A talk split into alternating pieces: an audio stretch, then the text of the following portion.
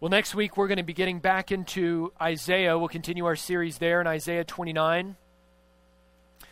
And we'll go all the way to about the middle point of the book. But before we dive back in and spend a significant number of weeks there, I wanted to take one more week, an excursus, if you would, just to consider Jesus' teaching on the two greatest commandments. And the reason that I find myself led to this passage and wanting to preach it to you this morning is I think with all of the cries of social justice and very real injustices in the world,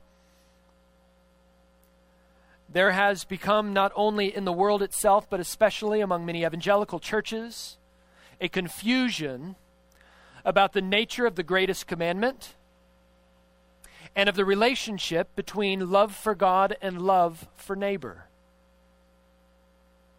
To put it succinctly and perhaps too negatively, but yet truthfully, loving your neighbor is not the first and greatest command. And yet, if you follow the news or you follow perhaps even the preaching of some of the more popular preachers today, you might walk away thinking that love for neighbor is, in fact, the first and the greatest command. And I want to try to persuade you this morning that if we think that way, that our love for neighbor will not turn out ultimately to be love as God defines love, but will turn out to be idolatry. We're going to be in Matthew chapter 22.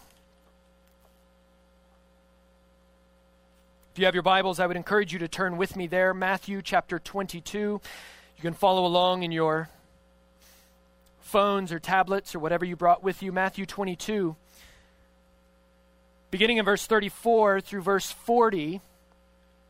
If you're here with us and you are not used to handling a Bible, Matthew is one of the 66 books of the Bible.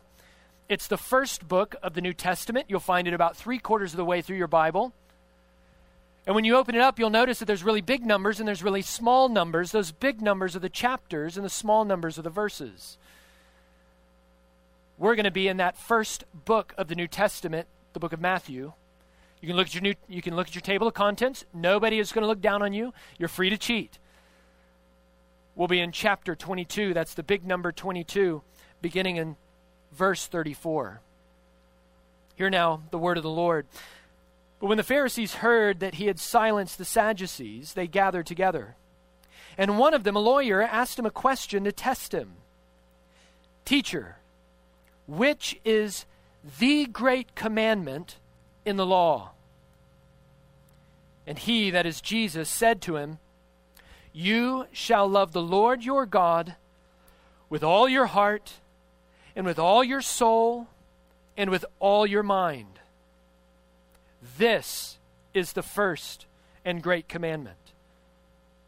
And the second is like it you shall love your neighbor as yourself. On these two commandments depend all of the law and the prophets. We see two groups here in verse 34. We see the Pharisees and the Sadducees. These are different groups of religious leaders, and they were typically opposed to one another. But as the old saying goes, an enemy of my enemy is my friend. And so, in this section of Matthew, the Pharisees and the Sadducees have become friends over a common enemy, and that enemy is Jesus. And they, over the course of Matthew 22, are taking turns challenging Jesus with a series of questions. And here in verse 34 and 35, we see the fifth of five questions posed to Jesus as an act of challenge. And all of these are ultimately with the hopes, as we see at the end of verse 35, or rather, verse 15, that they might entangle him in his words. His words up to this point seemed so wonderful, too wonderful. His words were such that they were unimpeachable. Unless their own authority be undermined and their own people be swept away from them by this rogue rabbi, they seek to entangle him in his own words, to disqualify him in his ministry. But here in verse 34, we notice that the Sadducees were silenced by Jesus after challenging him on the resurrection. You can see that in the paragraph before. And the result wasn't much unlike the Pharisees' early attempt to challenge him on paying taxes to Caesar. One by one, like bowling pins or perhaps like dominoes, Christ is knocking down the opposition. And so in verse 35, we see that the Pharisees choose the smartest guy in the room. And one of them, a lawyer, asked him a question. Now, this lawyer, in this context, isn't what we might think about when we think about a lawyer. He's not just a, a sharp legal mind, but he's a brilliant theological mind. This is, in a sense, the closer. It's the ninth inning, and they're looking to close the deal on Jesus. And this is the one that's going to do the job. And so they send him in in verse 35 and 36 with one final challenge. But notice again their motivations at the end of verse 35. Their intent is to test him. This isn't a sincere question. No, they're trying to ensnare the Savior. They're trying to gather him in through their net, if you will. And so in verse 36, the net is cast. Teacher, which is the greatest commandment, or the great commandment in the law? Now, this lawyer seems to be asking a question that gets to the main thing about the main thing. He's asking, What's the thing that God has asked of us that is greater than any other thing that God has asked of us? Now, this is really a vague question. He was trying to get Jesus to lose the forest through the trees by getting Jesus to pick one tree over another. And so you see the trap, don't you? If they can get Jesus to pick one of God's laws over another, then they can get Jesus stuck in the weeds. Perhaps even getting Jesus to get God pitted against himself. But notice in verse 37 that Jesus doesn't even blink. He doesn't even need to take a minute to think. He doesn't need to phone a friend and he doesn't need a lifeline. He immediately comes to what he'd been teaching the people all along. And he said to him, You shall love the Lord your God with all your heart, and with all of your soul, and with all of your mind. It's interesting. Here, Jesus doesn't quote from any of the Ten Commandments, nor does he quote from any part of Israel's ceremonial law or civil law. No, he quotes here from Deuteronomy 6 5. And what's significant is that this command is attached to and immediately following what's called the Great Shema. Keep your finger there in Matthew 22. And I want you to turn with me. The only time we're going to turn this morning, but I want you to turn to Deuteronomy chapter 6. Deuteronomy 6.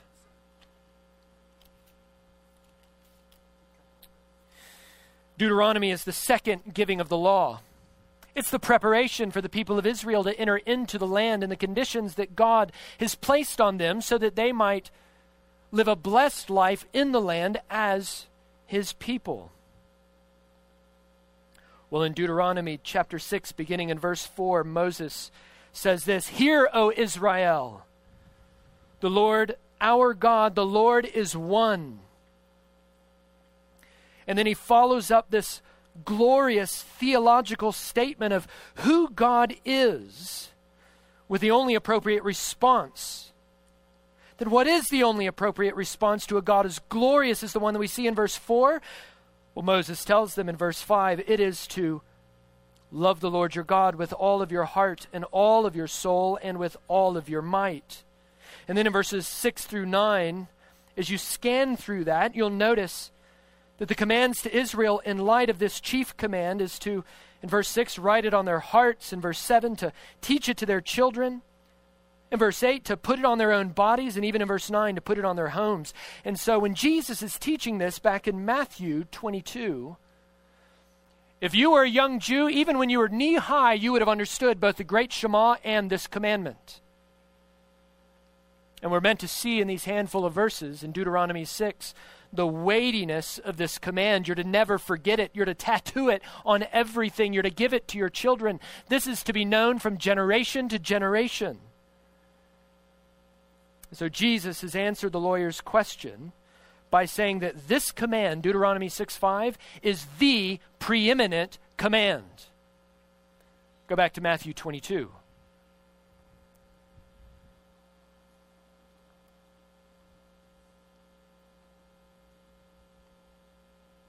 Jesus says, You shall love the Lord your God with all of your heart, all of your soul, all of your mind. Verse 38.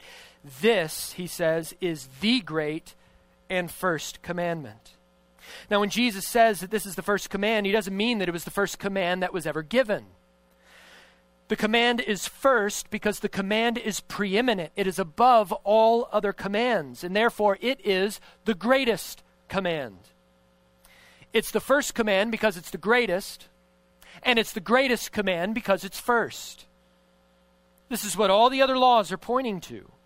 All that God has ever commanded is designed to work in us a greater love for Him, to reverence Him, to worship Him, and to enjoy Him with every, as one New Testament scholar noted, every globule of our being, every ounce of our being, our whole selves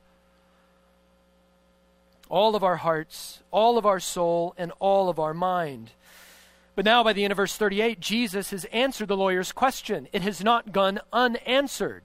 Jesus could stop right there, and yet he continues to go. He gives a freebie, a little additional lesson just to close the case. And this is what he says. But a second is like it You shall love your neighbor as yourself. On these two commandments, he says in verse 40, depend all the law and all the prophets.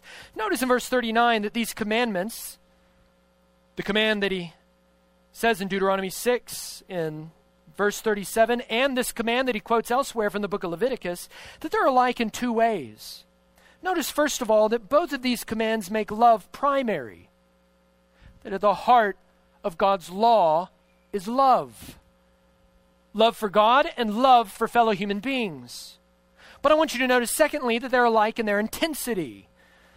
We notice here that we are to love God with our whole selves, and we are to love others as we love ourselves. And of course, the answer is if we're really honest, what part of ourselves do we not ultimately seek to love? The answer is we love all of ourselves, or at least we try to.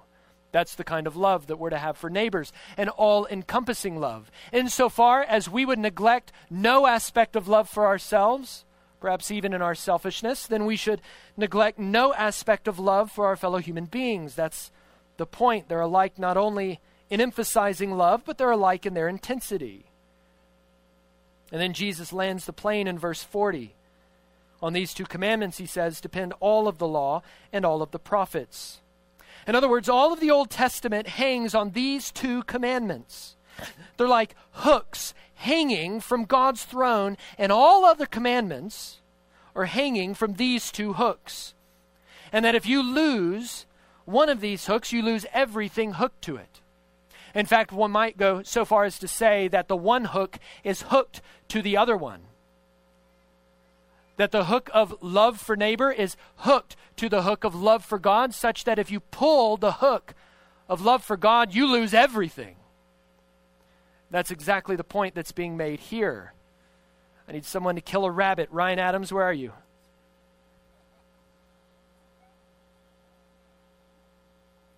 So if you lose one of these hooks, you lose everything hooked to it. Quite simply, if we fail brothers and sisters, you got to get this. If we fail to love God like this, and to love our fellow human beings, including our enemies, as Jesus teaches in Mark, Matthew chapter 5, even including our enemies like this, then the implication is that you and I are guilty of breaking all of God's law. Put another way, if love for God is the first and greatest command, then any failure on our part to love God in this way stems from our loving something equal to or more than God. And to love anything as much as God, or to love anything more than God, is idolatry. In other words, if our love for something flows from any source or motivation other than the greater, chief, and preeminent love for God, that thing has become an idol, and our love of that thing is an idolatrous love. It is an unfaithful love. It is a treasonous love against the one who is our King and Creator. So, an idol is anything that we love and serve that you and I think that we can't live without. And to the extent that we cannot live without that thing, oh, to that extent, well, then it prevents us from loving God with all of ourselves. And so I wonder, brothers and sisters, or friend, if you're a guest with us, what might be the idols in your life? What might be those things that you would love as much as God, if perhaps more than God? What are those things in your life that if you were to not gain it, or if you were to lose it, life would not be worth living? Might it be a relationship? That I must have him or I must have her. I can't live without them. This relationship is what completes me. It, it's what it's what makes me who I am to the degree that if I were to gain that relationship, oh, I would finally be happy. Or if I were to lose that relationship, well, then I wouldn't even know who I am anymore. Might it be a group of friends? Might it be the prospect of a future spouse? Or what about your current spouse, your husband or your wife? What about your children? Or even the prospect of children? I think if we're really honest with what Jesus is teaching here, lots of ways that we could apply this, but perhaps to bring it home to our own church in our own context, we can't really avoid the uncomfortable truth that disobedience to this command, more often than not, looks like taking the good things in our life, the really good things in our life, and raising them to the level of ultimate things in our life, which is always idolatry. And perhaps the chief thing that we should evaluate, that we should get downwind to, is the uncomfortable truth that one of the acceptable idolatries among evangelical Christians is the idolatry of family. Parents who neglect the Lord's Day and go missing from church for entire seasons because of Billy's soccer league or Sally's promising dance career. Committed Christians who never dare invite a college student or a single mother with her kids over for Thanksgiving or Christmas because, after all, the holidays are for family. Churches that imply or perhaps even explicitly communicate that marriage is somehow a necessary step to spiritual maturity that there's varsity and there's junior varsity in the church. Those who are married and are really being sanctified, and those who are stuck in their singleness and thus in their sanctification. Or what about Christian parents who will jettison the Word of God and their theology of marriage or their convictions about church discipline once their children, whom they love, come out of the closet or embrace other kinds of unrepentant sin? Certainly, God's word can't mean what I've always thought it meant then. Perhaps their love for child becomes greater than love for God. And so I think as evangelicals, especially in our own context, we need to be confronted that the idolatry of family can be a very real problem, that the very best things in our life can be turned into ultimate things and thus become idolatry. And it can be so either from the church that ignores singles and gears everything toward married couples with children, or from the individual whose practical commitments underscore the unfortunate reality that blood is thicker than theology. In all these ways and more, brothers and sisters, are we not tempted to make our love of family greater than our love for God and others? So I ask again what are the idols in your life? What are those really good things that you've raised to the level of ultimate things in your life? And if it's not people, if it's not relationship, might they be things? That I must have this car or that house or those kinds of clothes or this kind of job with this kind of income or I have nothing and I am nothing. Therefore, I don't have time to worship every single Sunday. I don't have time to study my Bible. I don't have time to pray. I don't even have time to play with my kids. We look at child sacrifice often as an antiquated practice of an old religious world, but the reality is is that we are still to this day sacrificing our own children for the idol of self. Either for the sake of our own career, our own autonomy, is this not ultimately the idolatry that undergirds the industry of abortion? Or perhaps it's things not like a job or clothes or cars or houses. Perhaps it's things like our culture. The way that we think about ourselves first. That this is what it means to be American. Or this is what it means to be white or black or Hispanic.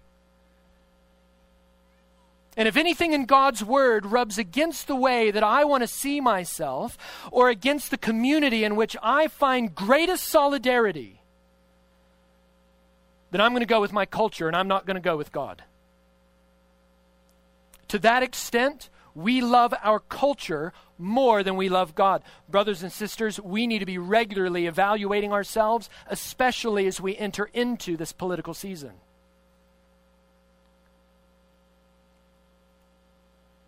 Friends, I want to suggest that this passage uh, teaches that we can even make loving our neighbor into an idol.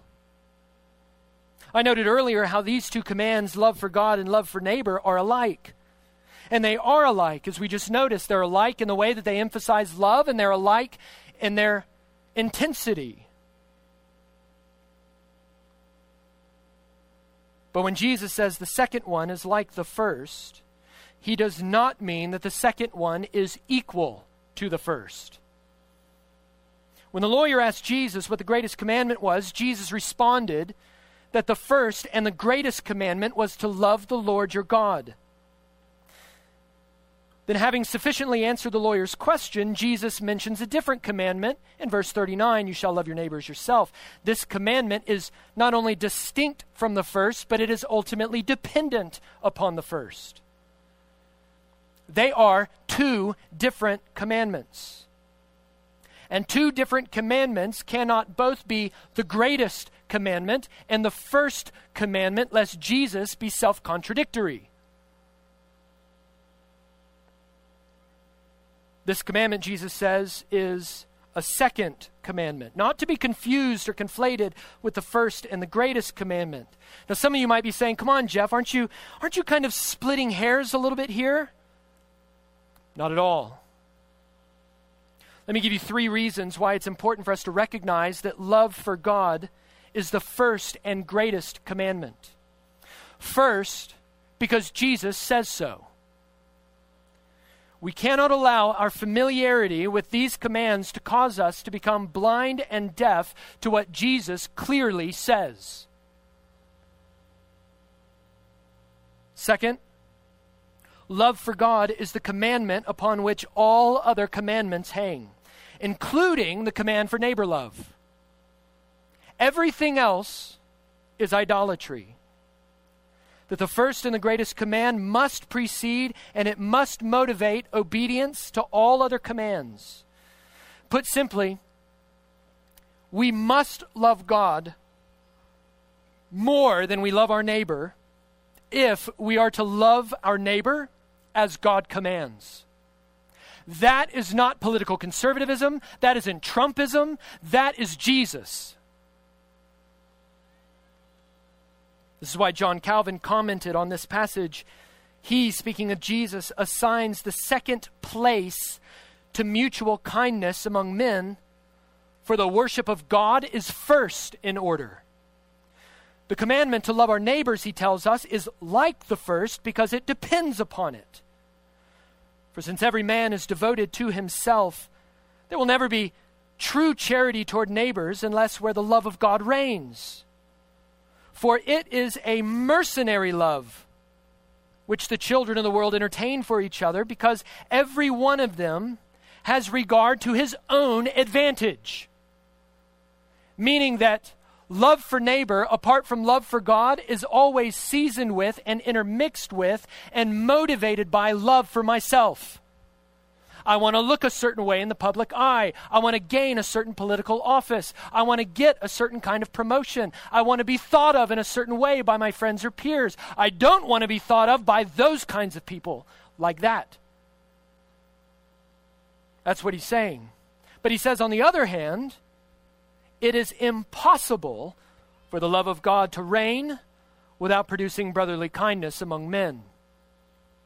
You say, okay, Jeff, so now is what you're saying then that we shouldn't love neighbor then? We should just be concerned primarily with our quiet times and our prayer lives and coming to church? Is that what we need to be primarily concerned with? No, we need to outright reject that kind of pietism.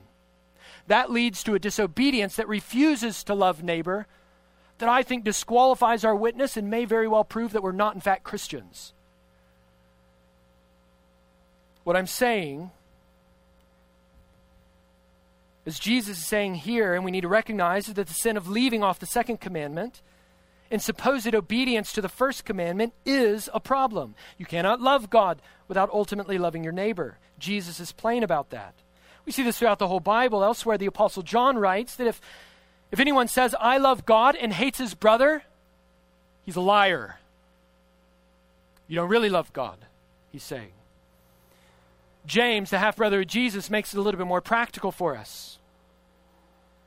He says, Those who use their tongues to bless our Lord and Father, who show up to church and sing great songs and read their Bible and come do prayers of praise and confession, and yet with those very si- same tongues curse people made in the likeness of God, is a contradiction of the very thing to which we have been called.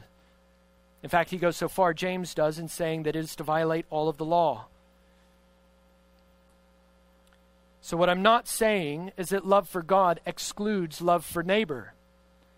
But here's what I am saying the dividing line between Christians and atheists, between Christians and any other world religion, between Christians and theological liberals who have rejected the Bible as supernaturally inspired by God between Christians and today's secular champions of the social justice movement is that they take the second commandment of neighbor love to be the first commandment. And in so doing, what they do is they redefine love outside of God's law. And in doing so, they lose motivation for obedience and they fail to love God and neighbor who is created in God's image. Brothers and sisters, herein lies the fatal flaw of the social justice movement. And I think of many evangelical pastors and Christians who are falling into it. That when we assume the gospel and demote love for God in order to elevate love of neighbor to equal with love or perhaps even above love for God, then we are guilty of idolatry and we lose love for neighbor. We lose the very thing we aim to champion. When love for neighbor becomes the first and greatest command, you no longer need the gospel of Jesus Christ.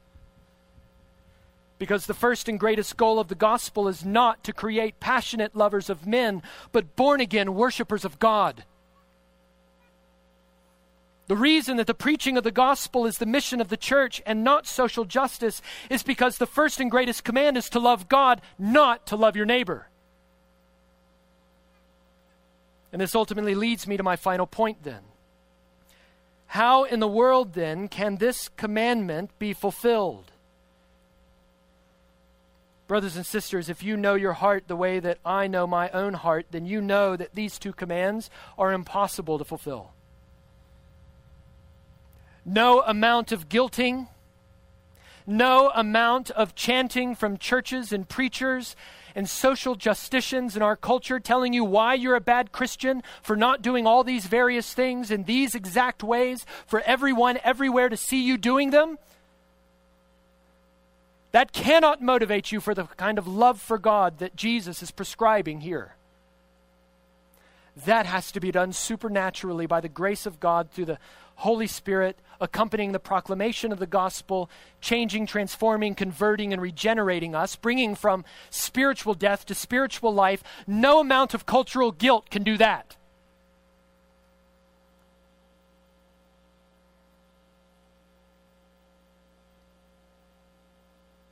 So, as we established any failure on our part to obey these two commands, beginning with the first and greatest command to love God with our whole selves, is to break all of God's law, including loving your neighbor. And that is sin. And the Bible says that all of us, every one of us, deserve just condemnation for this sin. How are you doing?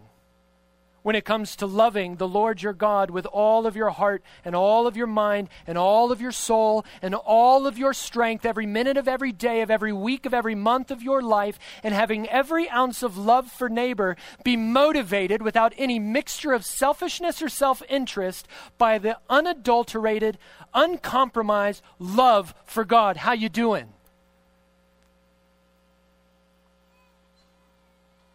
How then can any any of us, even the best among us, even those of us who are the greatest in our advocacy for the poor and for injustice in the world. How can any one of us ultimately be rescued from God's judgment if that's true? Because the answer is, is if we love neighbor at the expense of love for God, then we will love our neighbor all the way to hell. How do we avoid that? And the answer is that God has to somehow fulfill this law for us. Matthew 5:17 Jesus says, "Do not think that I have come to abolish the law or the prophets. I have not come to abolish them, but to fulfill them."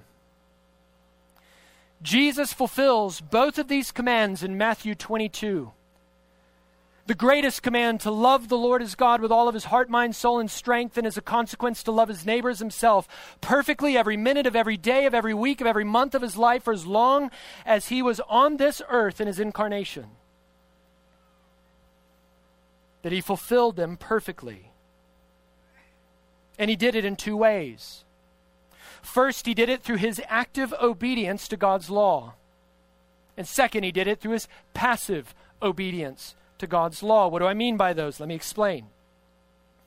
Christ actively obeyed God's law in that he obeyed positively all of the positive commands that God has given in his law, and he has refused in all of his life negatively all that God condemns in his law. That he didn't just avoid sinning, he positively obeyed the law in every jot and every tittle as God had prescribed it perfectly. He came to fulfill righteousness. But he didn't just fulfill the law in his active obedience, he also fulfilled it in his passive obedience. what I mean by that is not that Christ was passive and that somebody else was doing it to him against his will. What I mean that Christ fulfilled it through his passive obedience is that he willingly took upon himself the penalty of the law that you and I deserve that which he did not deserve. Not as one who had no other choice, not as one who did so unwillingly, but one who did so willingly, as the Father had promised to give him a people if he did.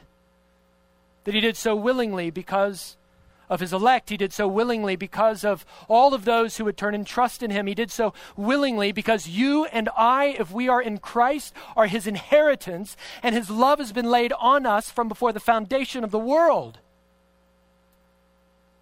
And it is that very love that has driven the Son to willingly, not passively as if he's a, if he's a victim of circumstance, willingly, in covenant with the Father to lay down his life for you because he loves you. Brothers and sisters, in his death on the cross, he not only fulfilled the righteousness of the law in his obedience, but he also fulfilled the justice of the law in God's punishment against lawbreakers. And that is why the Bible says that Christ became a curse for us. Elsewhere, the Bible teaches that for our sake he made him to be sin who knew no sin, so that in him we might become the righteousness of God. In other words, God made him something other than what he was on the cross, so that he might make you and I something other than what we are by our very natures. That is, righteous before the holy, holy, holy God and creator of the universe. The law as we see in Matthew 22, requires perfect love. And you and I have loved him perfectly, if at all. So, in reality, when people ask or accuse us of being bad Christians, the reality is there is no such thing as a good Christian if we take Matthew 22 seriously. There are only Christians who are desperately in need of grace and have thrown themselves by God's grace upon His mercy in Christ. But the good news for every sinner, for you and for me, is that all of the perfect love that the law requires, Christ provides. There has never been one who has loved the Father more that Christ, in love, both for his Father and for us, gave himself to satisfy the Father for us. And in that one great act of vicarious substitution, of, of laying down his life in our place, he fulfilled once and for all and gave the world a, a model, a, a picture of what perfect love for God and for neighbor looks like, including his enemies. For while we were yet enemies, Christ died for us.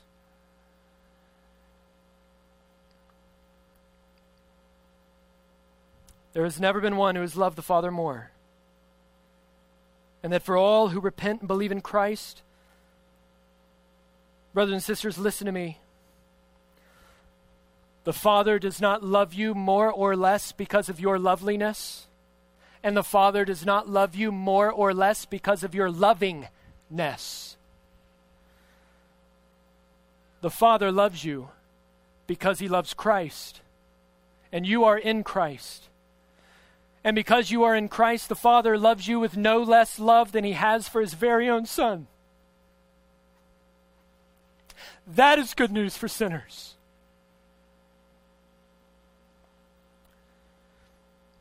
Brothers and sisters, no amount of neighbor love, no amount of concern for social justice, no amount of advocacy, as good as it may be, and I hope all of us would labor for the good of our neighbors, no amount of neighbor love can make the Father love you more than he already loves you in Christ. It doesn't change his opinion to you one whit because of what Christ has done. What that means is that that indestructible, infinite, bottomless, inexhaustible love that the Father has for us in Christ now becomes the inexhaustible. Your tank is never empty because you have been filled in Christ. That love now becomes the fuel for why we love our fellow human beings, for why we love the fellow members of this church, for why we love even our enemies, because God has loved us so much in Christ. Brother and sister, God loves you in and through Christ alone. And as we are perfected in Christ through the Holy Spirit, then our love for the Father becomes or comes from the love that Christ has for his Father. And, brothers and sisters, the more that we learn to trust in Christ, the more his love for the Father becomes our love for the Father. And then our love for the Father turns into loving others like the Father. And so you see, don't you? As I said from the very beginning, the main point of our passage.